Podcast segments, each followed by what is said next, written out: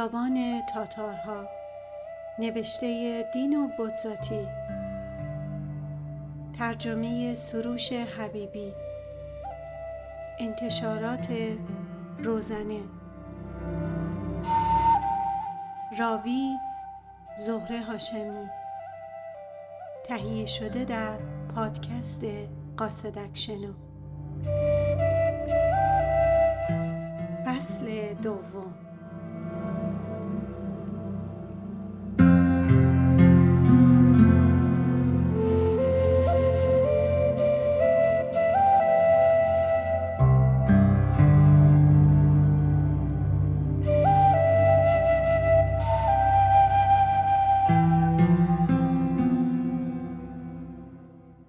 جوانی دروگو همچنان می‌رفت که چادر تاریکی ناگهان فرو افتاد.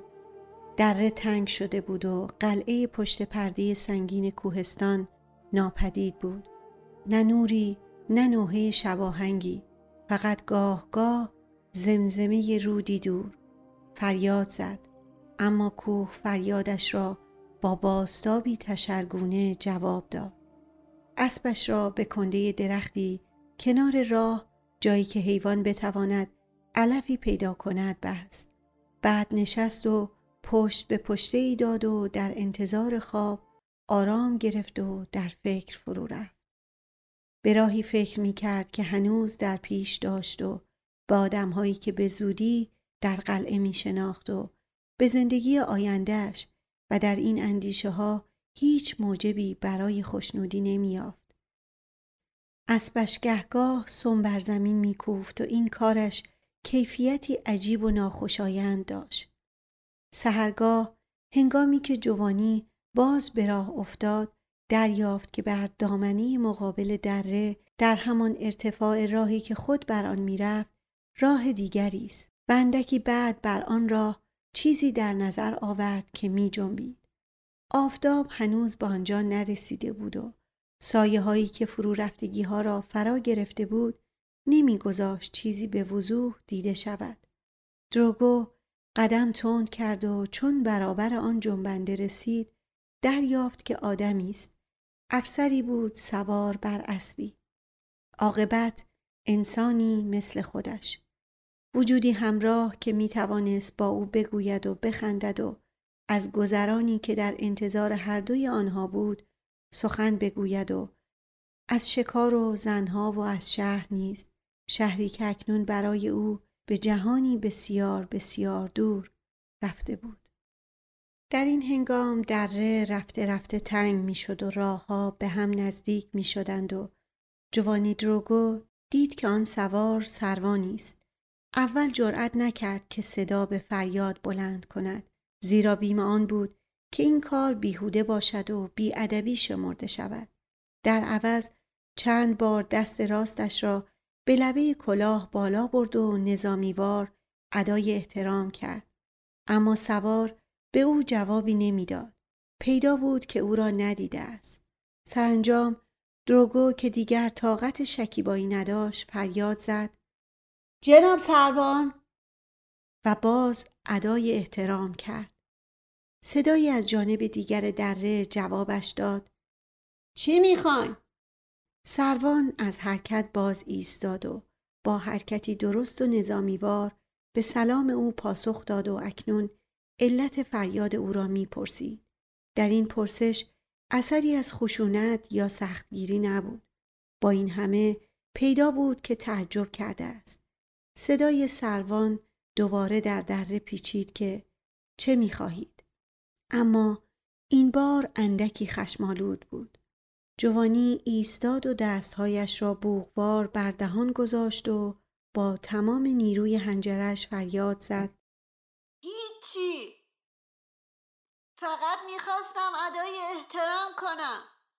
توضیح احمقانه و بلکه برخورنده بود. زیرا چه بسا حمل به شوخی می‌شد. دروگو فورا از کار خود پشیمان شد. او در تنگنای مزهکی قرار گرفته بود و این همه به سبب آن بود که نمی توانست از دیگران بینیاز باشد. اکنون نوبت سرمان بود که در جواب فریاد بزند شما کی هستی؟ این همان سوالی بود که دروگو از آن وحشت داشت. این گفتگوی غیرعادی از دو جانب دره به صورت سوال و جوابی میان مافوق و مادون در میآمد که سرآغاز خجسته ای نبود. زیرا اگر نه به یقین دست کم به احتمال بسیار سروان یکی از افسران قلعه بود. به هر تقدیر ناگزیر بایست جواب دهد. فریاد زد.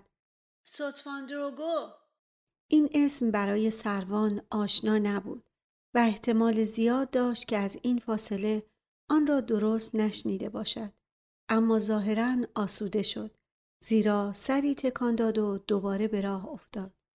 انگاری می‌خواست بگوید که به زودی به هم خواهیم رسید و به راستی نیز نیم ساعت بعد جایی که دره بسیار تنگ می‌شد پلی پدید آمد و راهها به هم پیوستند. دو سوار سر پل به هم رسیدند. سروان همچنان سواره به سوی دروگو آمد و دستی به جانبش پیش آورد. مردی بود که چهل سالی داشت و شاید هم کمی بیشتر و چهرهش خشک و با صلابت بود. اونیفرمش اصلا خوشدوق نبود بلکه حکایت از اصرار در رعایت مقررات می‌کرد. خود را معرفی کرد. سروان اورتیس دروگو با فشردن دست او احساس کرد که به عالم قلعه وارد شده است. این بند اول بود. سپس بندهای بیشمار دیگر می آمدند از همه نوع تا او را آنجا در زنجیر کند. سروان بیدرنگ باز به راه افتاد و دروگو در کنارش و البته به احترام درجهش اندکی عقبتر به حرکت ادامه داد و در انتظار کنایه های نیشدار او در خصوص گفتگوی ناخوشایند اندکی پیش ماند. اما سروان خاموش بود. شاید حال و حوصله حرف زدن نداشت یا چه بسا کمرو بود و نمی‌دانست چگونه سر صحبت را باز کند. راه سربالا و آفتاب سوزان بود و اسبها آهسته پیش می رفتند. عاقبت سروان اورتیست گفت چند دقیقه پیش فاصله زیاد بود و اسم شما رو درست نشنیدم. گفتین دروزو؟ جوانی جواب داد دروگو دروگو جناب سروان با گاف دروگو جوانی ولی من باید از شما عوض بخوام که صداتون کردم. و به منظور تبرعی خود افزود.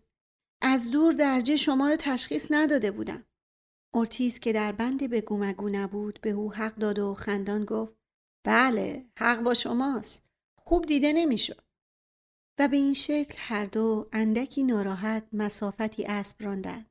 سپس اورتیس گفت حالا شما از این راه کجا میری؟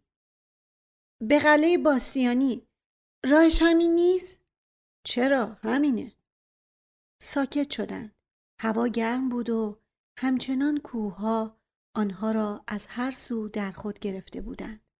کوههای عظیم، علفبوش و سهمناک و سر به فلک کشیده. اورتیس گفت پس به قلعه میرین. لابد پیغامی آوردین. خیر جناب سروان. سر خدمت میرم. معمور اونجا شدم. تازه افسر شدی؟ بله همینطوره. اولین معمولیت همه. آها. خب بسیار خوب. در این صورت به شما تبریک میگم. ممنونم جناب سروان. ساکت شدند و باز مدتی اسب راندند. جوانی سخت تشنه بود و قمقمه چوبین بر زین سروان آویخته بود و صدای پلق پلق آب از درون آن شنیده می‌شد. اورتیس پرسید برای دو سال بله؟ ببخشید جناب سروان منظورتون رو نفهمیدم. منظورم اینه که لابد مثل معمول به مدت دو سال معمور قلعه شدی. اینطور نیست؟ دو سال؟ نمی‌دونم. مدتشو به من نگفتن. خب معلومه دیگه. همون دو ساله.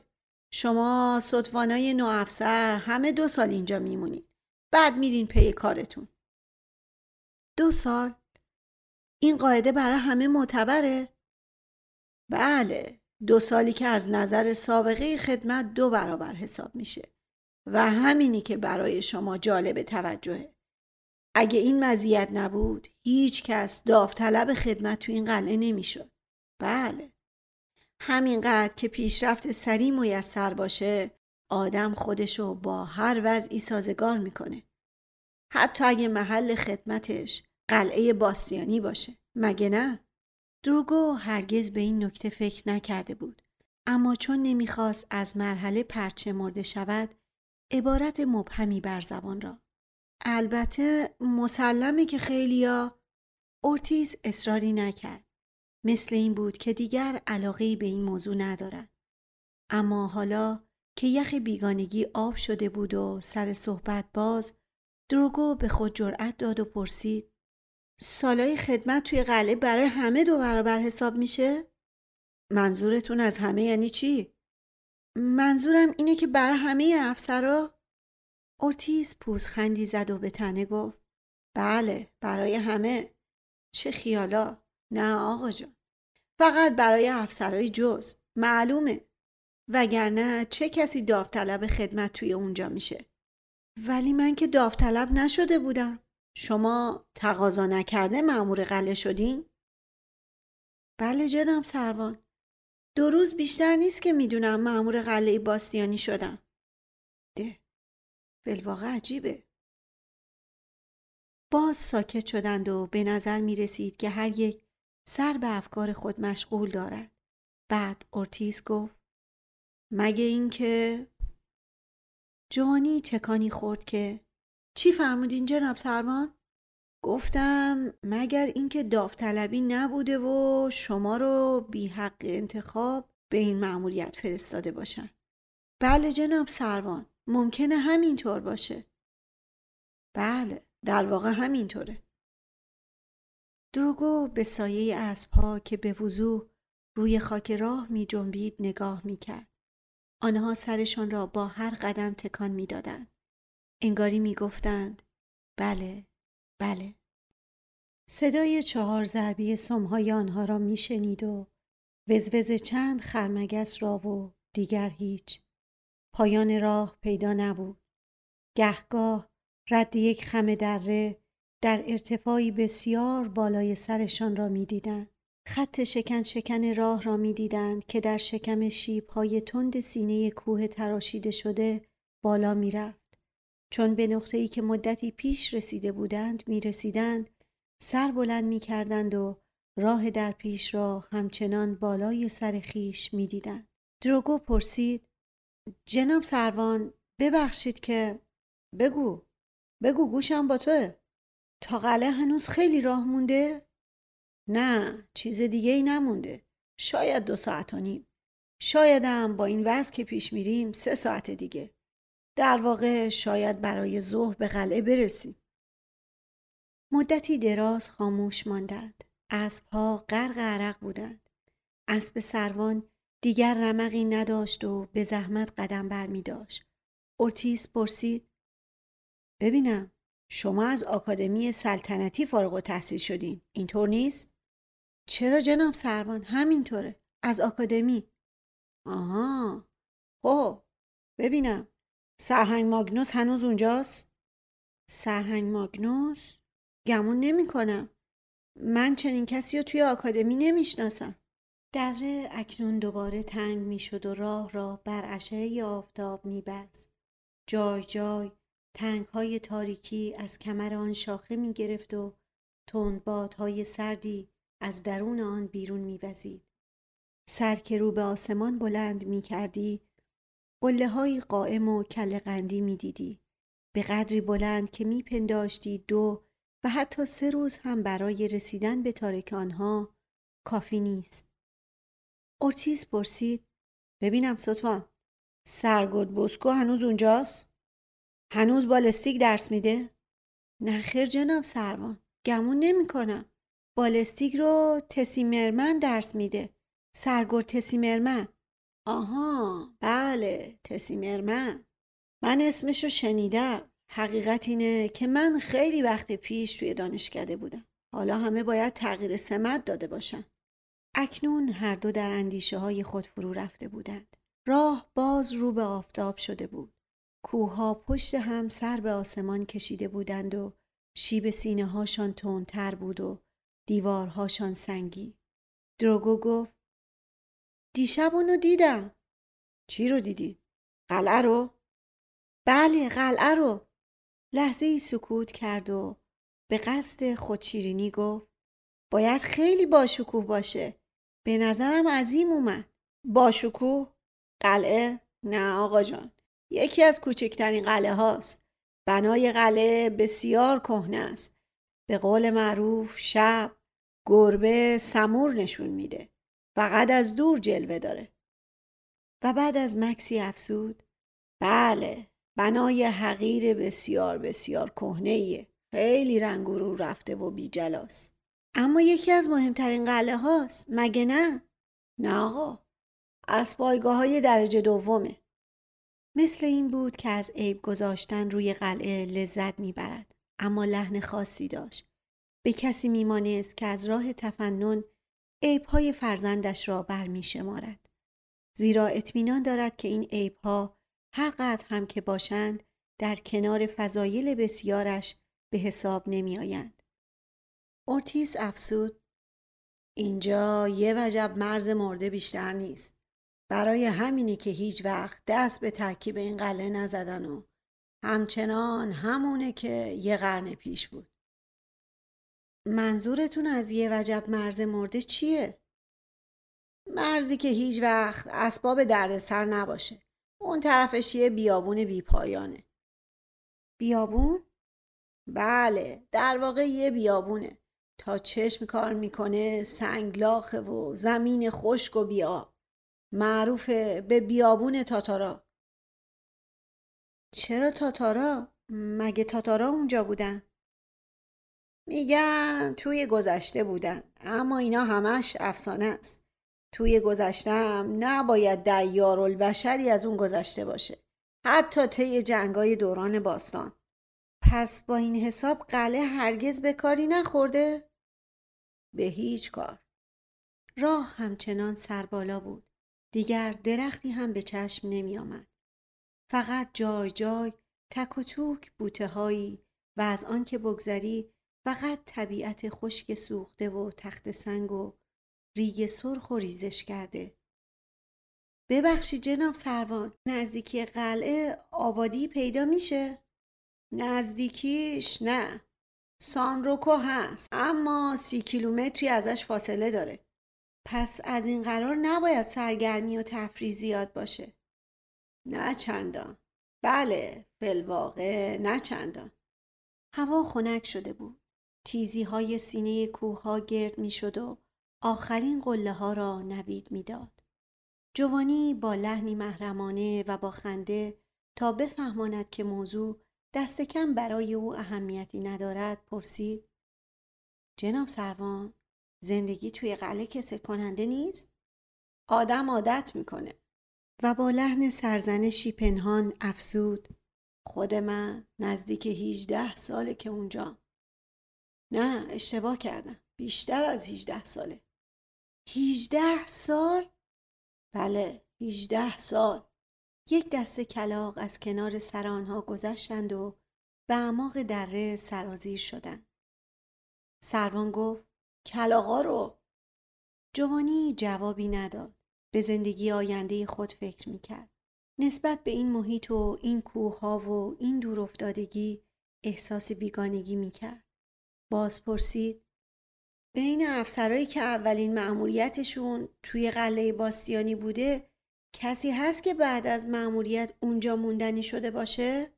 اورتیز به مشاهده افراط او در بدندیشی از اینکه از قلعه بد گفته بود با پشیمانی جواب داد خیلی کم. حتی میشه گفت هیچی. امروز روز شما همه دنبال خدمت توی پادگانایی پر سر و صدا و پر زرق و برقین. توی گذشته خدمت توی قلعه باستیانی افتخاری داشت. امروز انگاری مجازاته. جوانی چیزی نگفت اما سروان دنبال حرفش را گرفت.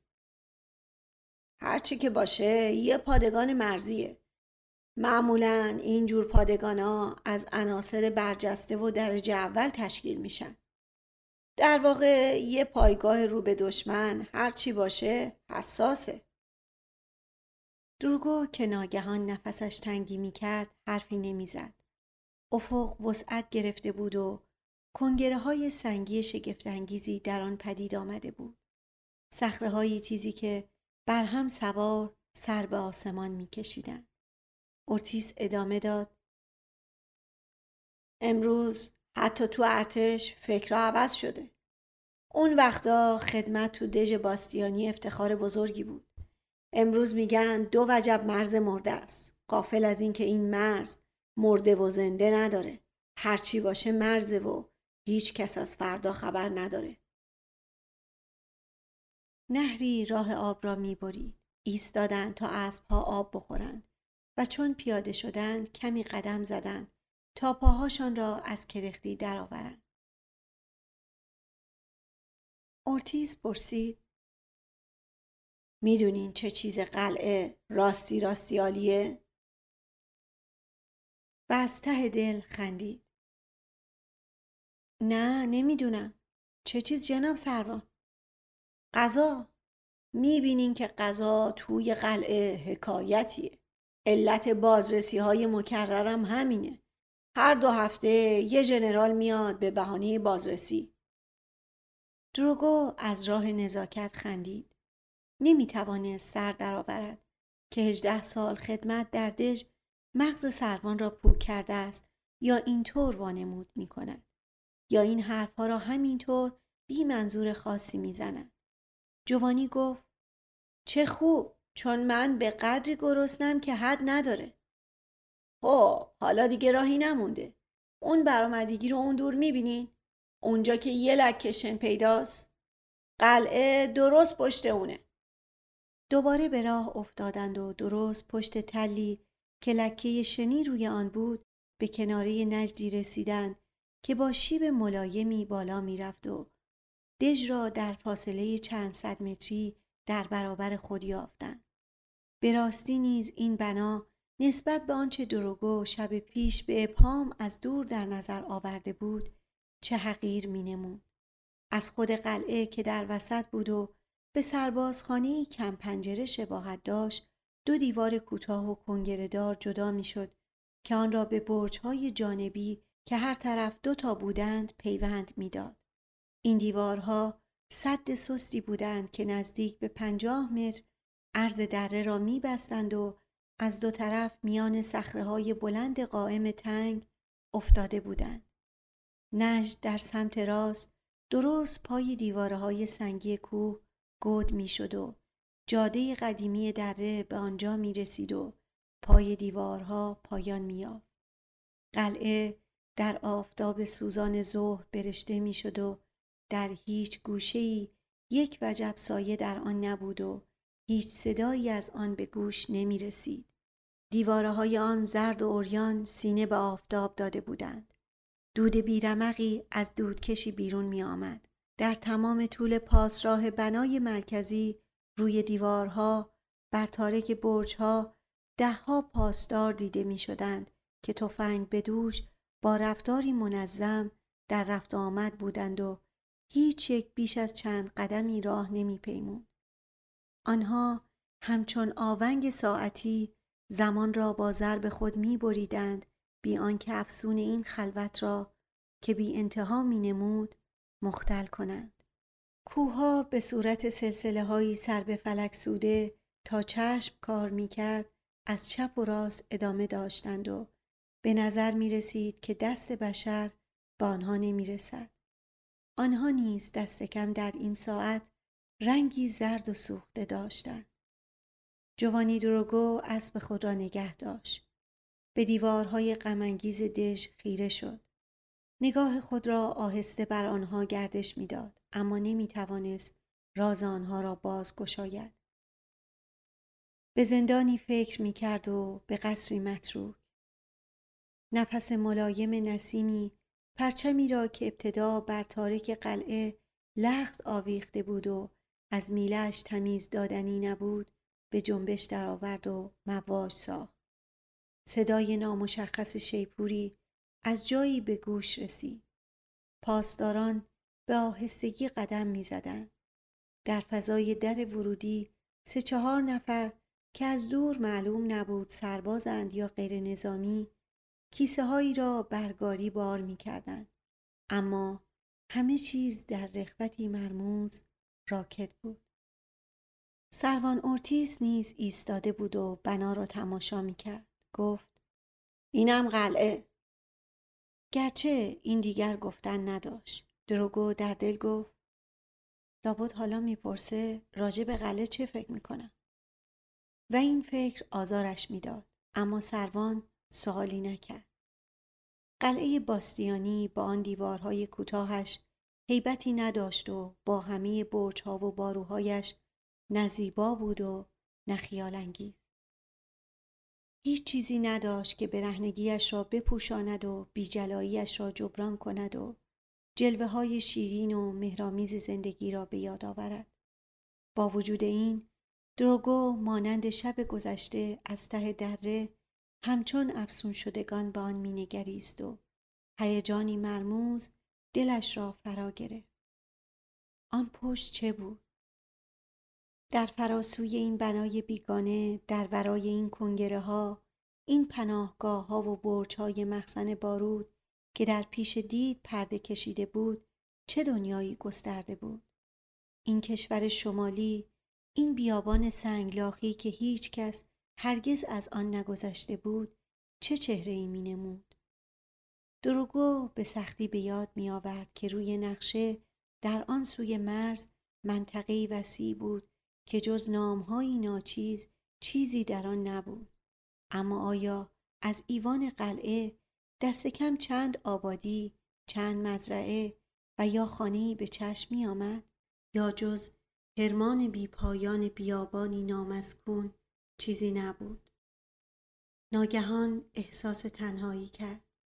تا زمانی که دیدنی های زیبا و چشیدنی های شیرین و آرام ایام پادگان ادامه داشت تا وقتی که در خانه راحت زندگی می کرد و دوستانی شادمان دوروبرش بودند و با ماجراهای شبانه در باغهای خاموش و فروخفته شیرین کام بود دلش با اعتماد شکوهمند سربازی گرم بود و سخت آسوده و بیخیال. اما این اطمینان و اعتماد خوشایند اکنون زایل شده بود.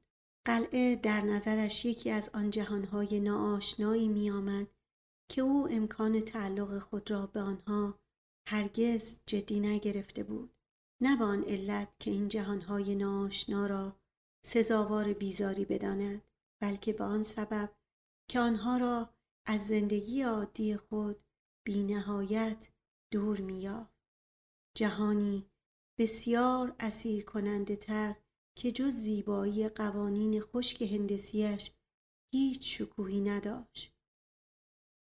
وای چه می‌شد اگر باز میگشت؟ حتی از آستانه دژ نمیگذشت. باز به جانب دشت سرازیر می‌شد و شهر و عادتهای عزیز خود را در آن باز مییافت.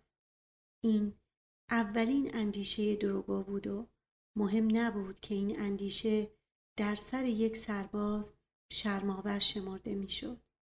او خود آماده بود که اگر لازم باشد به این گناه اقرار کند به این شرط که اجازه اش دهند که باز گردد اما ابری فشرده و چون برف سفید از افق ناپیدای شمال از پشت پشته های سراشیب بر می‌خواست و چند پاسدار استوار و تأثیر ناپذیر زیر آفتاب ظهر همچون آدمک های کوکی در مسیری معین در رفت آمد بودند.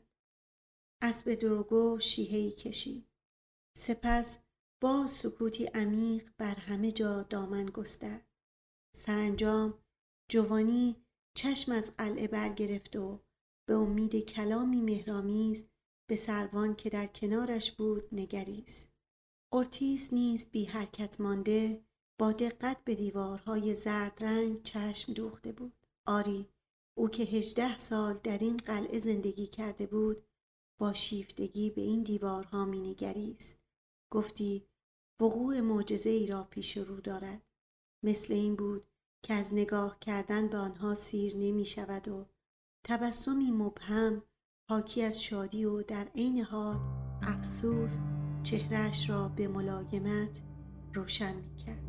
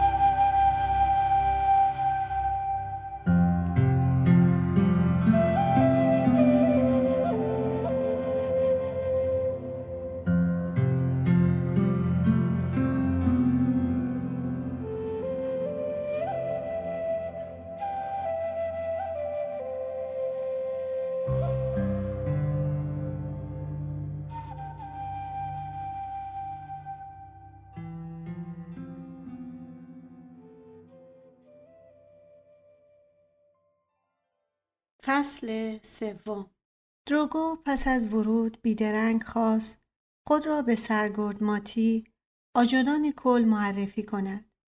افسر نگهبان هفته که جوانی چابک رفتار و گشاده رو و خونگرم بود و کارلو مورل نام داشت او را به درون قلعه هدایت کرد.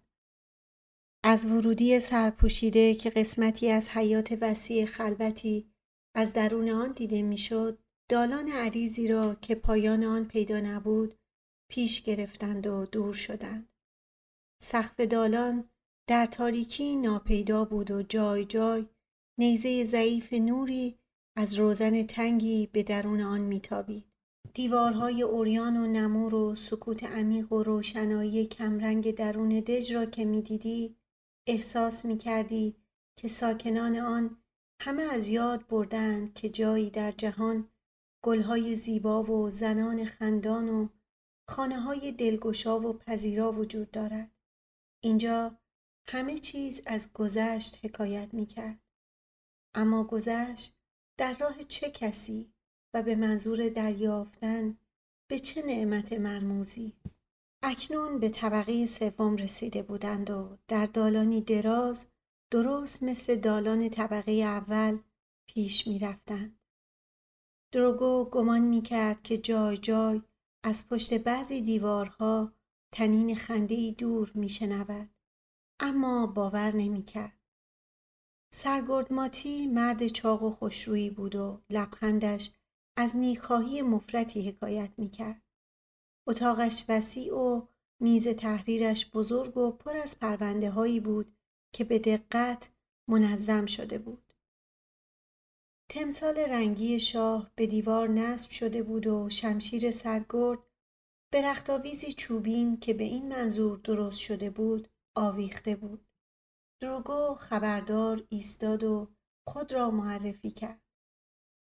اوراقش را نشان داد و داشت توضیح می‌داد که خود داوطلب نبوده و بنا به تقاضای او معمور قلعش نکردند و تصمیم دارد تقاضا کند که به مجرد پیدا شدن امکان به محل دیگری منتقل شود.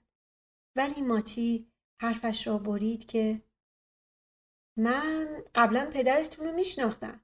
مرد خونگرم و از هر جهت برازنده ای بود. شما به یقین مایلین که یادش محترم نگه دارین و اسباب بلندی نامش بشین. اگه اشتباه نکنم رئیس دیوان عالی کشور بود نه؟ نخیر جناب سرگرد پدرم پزشک بود.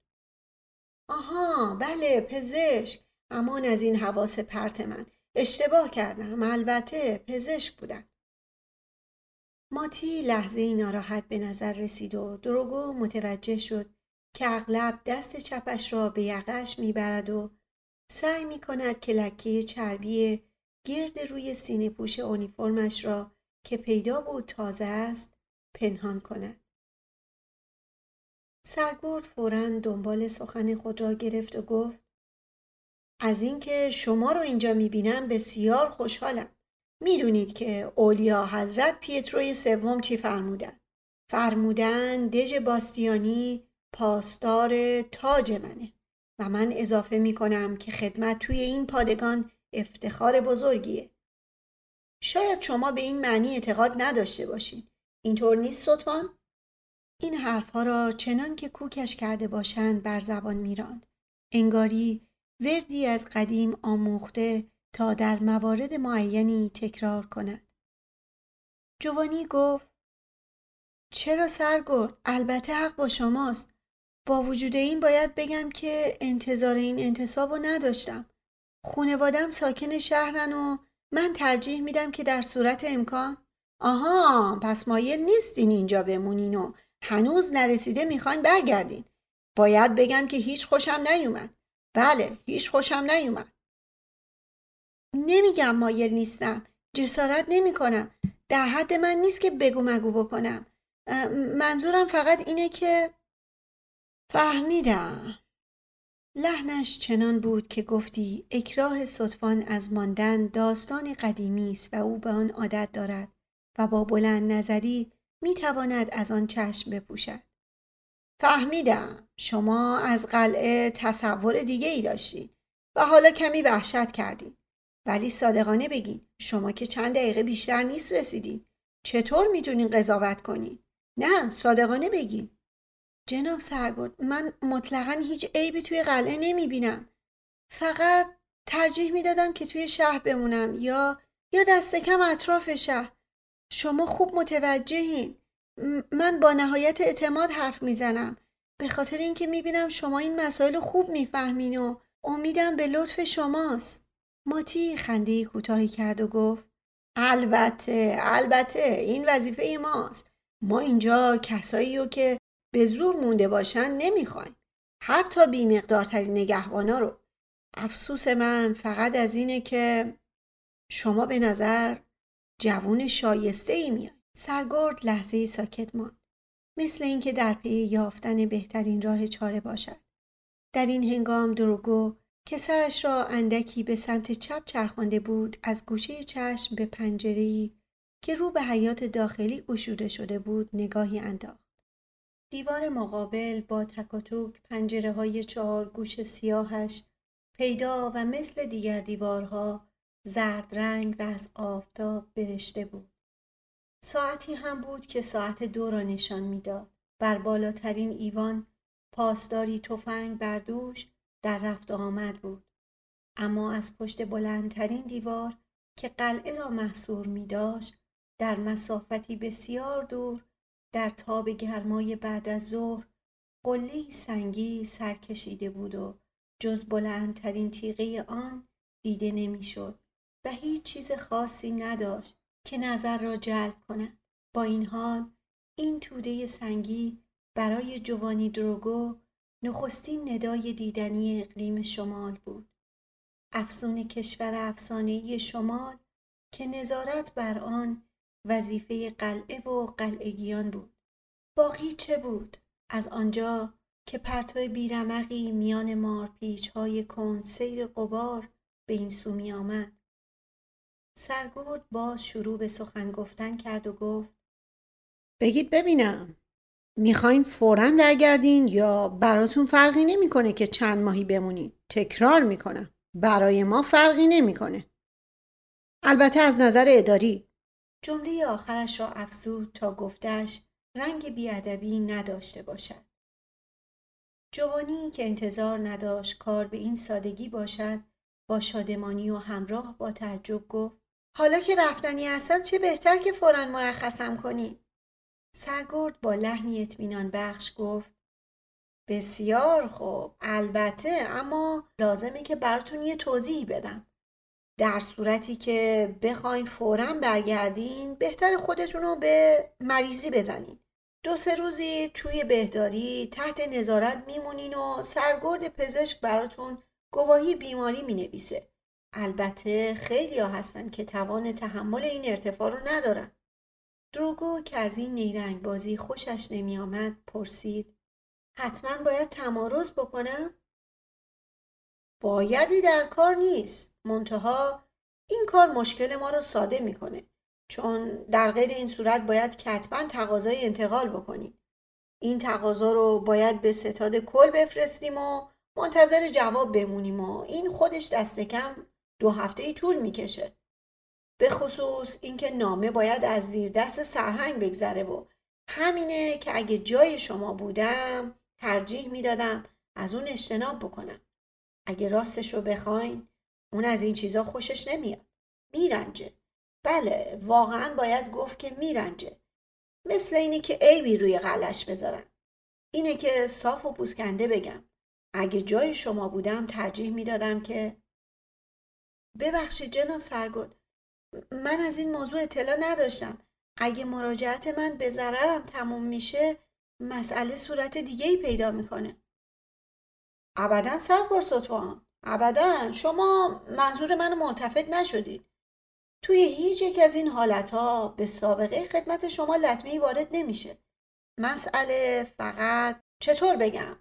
اینا ظرایفیه که مشکل میشه توضیح داد. البته همون اول به شما گفتم که سرهنگ از این کار خوشش نمیاد. ولی اگه شما جدا تصمیم دارین نه نه نه. اگه وضع اینطوره که شما میگین شاید شاید بهتر همون گواهی بهداری باشه. مگه اینکه ماتی با لبخند معنیداری جملهش را ناتمام گذاشت. مگه اینکه چی؟ مگه اینکه حاضر باشین چهار ماه اینجا بمونین. این بهترین راه حله. دروگو که اول به امکان بازگشت فوری امید بسته بود با شنیدن این حرف کمی دلسرد شد و گفت چهار ماه؟ بله چهار ماه. به این ترتیب کار بسیار به قاعده تر میشه. حالا براتون توضیح میدم. اینجا سالی دو بار پزشک همه رو معاینه می‌کنه. این جزء مقرراته. معاینه بعدی چهار ماه دیگه است. به نظر من این برای شما بهترین فرصته و گواهی تندرستی شما منفی میشه. اگه میل داشته باشین من شخصا اینو تعهد می‌کنم. خیالتون کاملا آسوده باشه. بعد از مکسی کوتاه ادامه داد. از این گذشته چهار ماه هم چهار ماهه و برای اینکه به افسری نمره بدن کافیه. مطمئن باشین که سرهنگ به شما نمره خوبی میده. و شما از اهمیتی که این نمره برای آینده خدمت شما داره غافل نیستین اما ناگفته نمونه. توجه داشته باشین که این حرفای من فقط جنبه نصیحت داره. شما کاملا مختاری بله جناب سرگرد. خوب می‌فهمم. سرگرد تاکید کرد که تقریبا جز پاسداری کاری نداریم. پاسداری تو پاسگاه جدید که مهمتره و توجه و تسلط بیشتری می‌خواد حتما اوایل کار به شما محول نمیشه اینه که نگران نباشین ابدا کار شاقی نخواهید داشت حد اکثر باید با کسالت دست و پنجه کنی. اما دروگو دیگر به سخنان ماتی گوش نمی‌داد. توجهش عجیب به منظره که از پنجره پیدا بود به نوک صخره که از پشت دیوار جبهه سر می‌کشید جلب شده بود. احساس مبهمی در روحش میخزید که او از تحلیل آن عاجز بود. چه بسا که چیز بیمعنی و پوچ و تصویر بیپایهی بیش نبود. در این حال خیالش آسوده تر شده بود. البته همچنان در بازگشت شتاب داشت اما دیگر نگرانی اندکی پیش را نداشت. از واهمه‌ای که هنگام رسیدن به قلعه در دلش افتاده بود شرم داشت. آیا ممکن بود که از این حیث با دیگران برابر نباشد؟ اکنون با خود می گفت که بازگشت شتاب زدش ممکن بود به اقرار به ضعف تعبیر شود و به این ترتیب عزت نفس با میل به جا خوش کردن در زندگی معنوس گذشته در دلش به جنگ برخواستند. سرانجام گفت جناب سرگرد از نصایحتون متشکرم اما اجازه بدین تا فردا فکر کنم. ماتی با خورسندی آشکاری گفت بسیار خوب. امشب میل دارین توی سالن غذاخوری شما رو به سرهنگ معرفی کنم یا ترجیح میدین قضیه اجالتا مسکوت بمونه؟ به نظر من که به نظر من پنهان شدن کار درستی نیست. به خصوص اگه قرار باشه چهار ماه اینجا بمونم سرگرد گفت کاملا حق با شماست این کار اسباب دلگرمیتون میشه خواهین دید که همکاران جوانتون خونگرم و مهربونن همه افسرهای بسیار شایسته ای هستن. ماتی تبسمی کرد و دروگو دانست که وقت رفتنش فرا رسیده. اما قبل از رفتن با صدایی به ظاهر آرام گفت جناب سرگرد اجازه میدین نگاهی به سمت شمال بندازم و ببینم که اون طرف این دیوارا چیه؟ اون طرف این دیوارا؟ نمی‌دونستم که شما به تماشای منظر علاقه مندین. فقط یه نگاه جناب سرگرد. فقط از روی کنجکاوی شنیدم که اون طرف یه بیابونه و من هرگز بیابون ندیدم. نه سرکار ستوان به زحمتش نمیارزه. جز یه منظره یه نواخ چیزی نیست. حقیقتا هیچ زیبایی نداره. باور کنید. فکرشو از سرتون بیرون کنید. خب البته اصرار بیجاست جناب سرگرد اما گمان نمی کنم مانعی داشته باشه سرگرد ماتی نوک انگشتان فربه خود را تقریبا به حالت دعا برهم نهاد و گفت شما درست تنها چیزی رو از من می‌خواین که نمی‌تونم باش موافقت بکنم فقط نظامی های زبن خدمت اجازه دارن به پاس راه برن اونم توی مدت پاسداری باید اسم اون رو بدونی این اجازه حتی به صورت استثنایی هم دادنی نیست؟ حتی به یه افسر؟ حتی به یک افسر؟ می‌فهمم این سختگیری ها و مته به خشخاش گذاشتن ها به نظر شما شهری ها مزهک میاد. از این گذشته. توی پادگان های شهر اسم عبور راز بزرگی نیست اما اینجا غیر از اینه. جناب سرگرد از اصرار من نرنجین. اجازه میفرمایید؟ بفرمایید چی می‌خوایم بگیم؟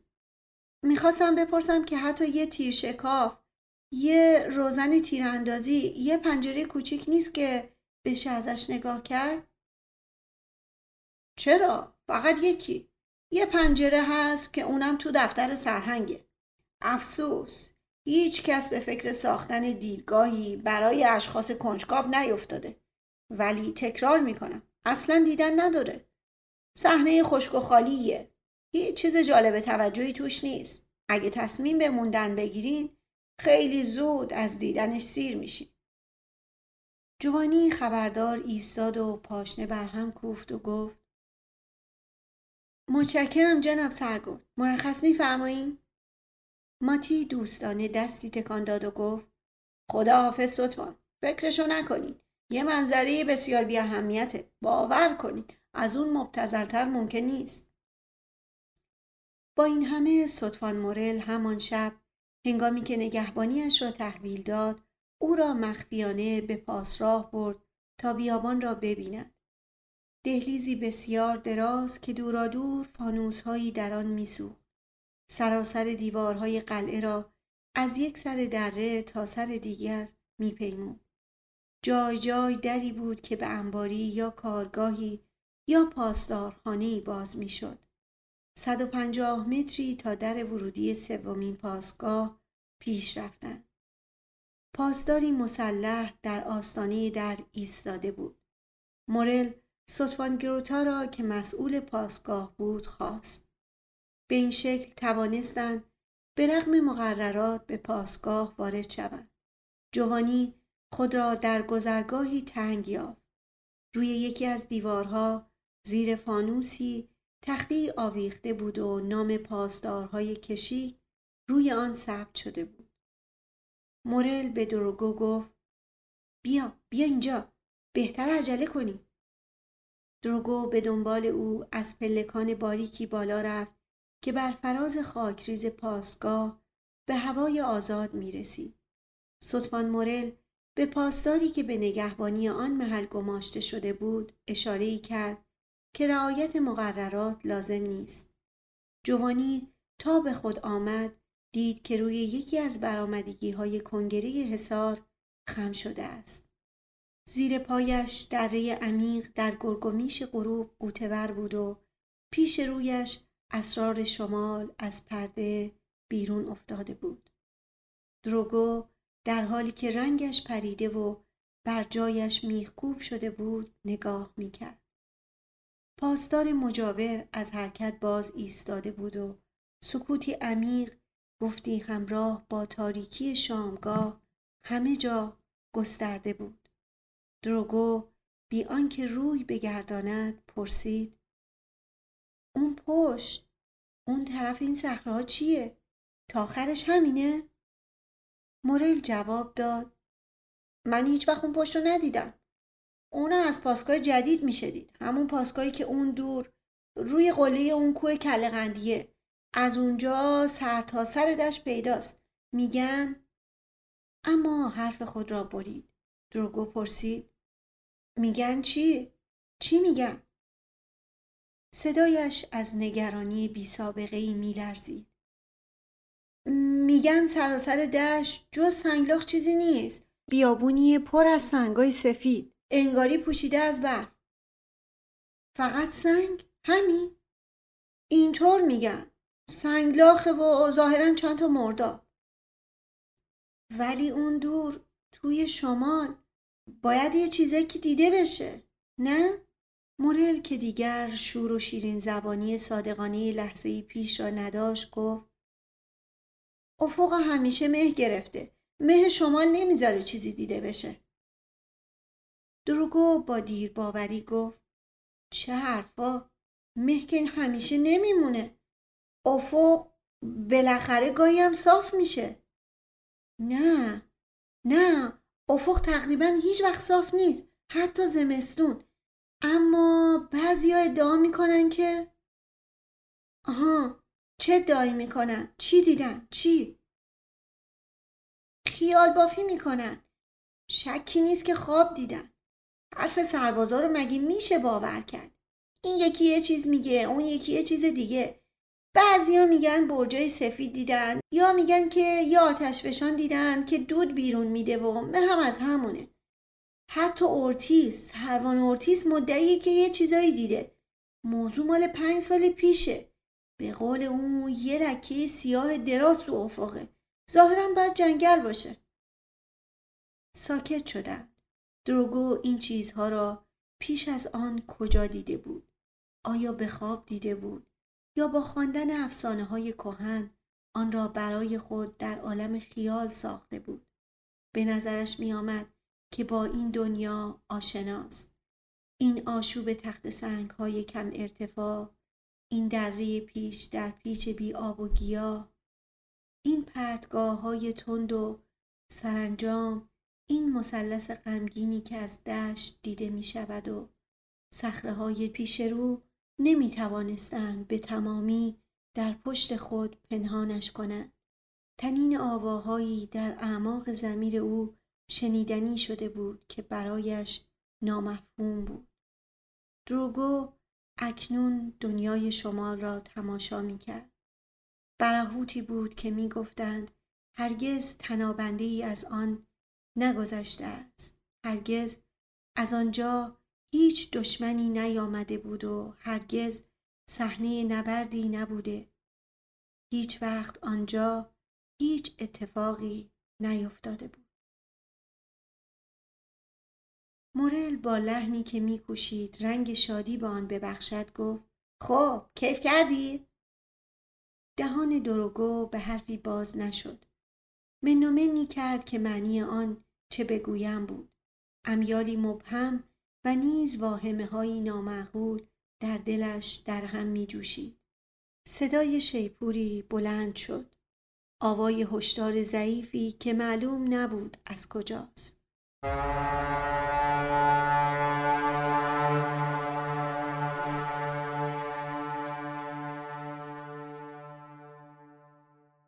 مورل توصیه کرد. حالا دیگه بهتره برگردی. اما دروگو که در افکار درهم خود در جستجوی چیزی بود صدای او را نشنید. روشنایی های شب ضعیف می شدند و باد که با فرو آمدن تاریکی برخواسته بود از کنار بناهای هندسی شکل دژ سفیر می کشید. پاسدار دوباره به راه افتاده بود تا با حرکت خود را گرم کند و گاه گاه دروگو را که برایش ناشناس بود نگاه می کرد. مورل بازوی رفیقش را گرفت و گفته خود را تکرار کرد. حالا دیگه بهتره برگردی.